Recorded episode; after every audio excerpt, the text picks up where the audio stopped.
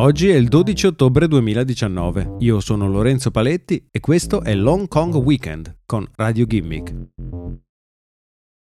Le proteste della popolazione di Hong Kong, che chiede a gran voce l'indipendenza della Cina, si stanno facendo sempre più aspre e i big della Silicon Valley non possono fare a meno di prendere posizione da un lato o dall'altro.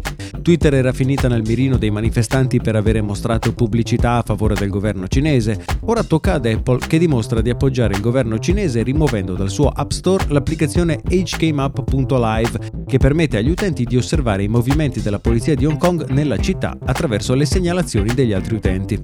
Apple aveva già bandito l'applicazione negli scorsi giorni, ma aveva scelto di rimetterla in vendita a metà della settimana appena trascorsa, salvo poi decidere di bloccarla nuovamente. Non è la prima volta che Apple fa l'inchino al governo cinese, prima rimuovendo la bandiera taiwanese dai suoi emoji per gli utenti che si trovano in Cina, poi bandendo centinaia di servizi VPN che permetterebbero agli utenti di aggirare il temibile firewall cinese che blocca siti come Facebook.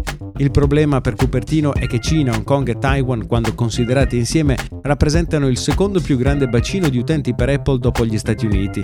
Questo significa che l'azienda ha tutto il vantaggio di comportarsi con deferenza nei confronti del governo di Pechino, che potrebbe punire Apple bandendo i suoi dispositivi da tutta la regione.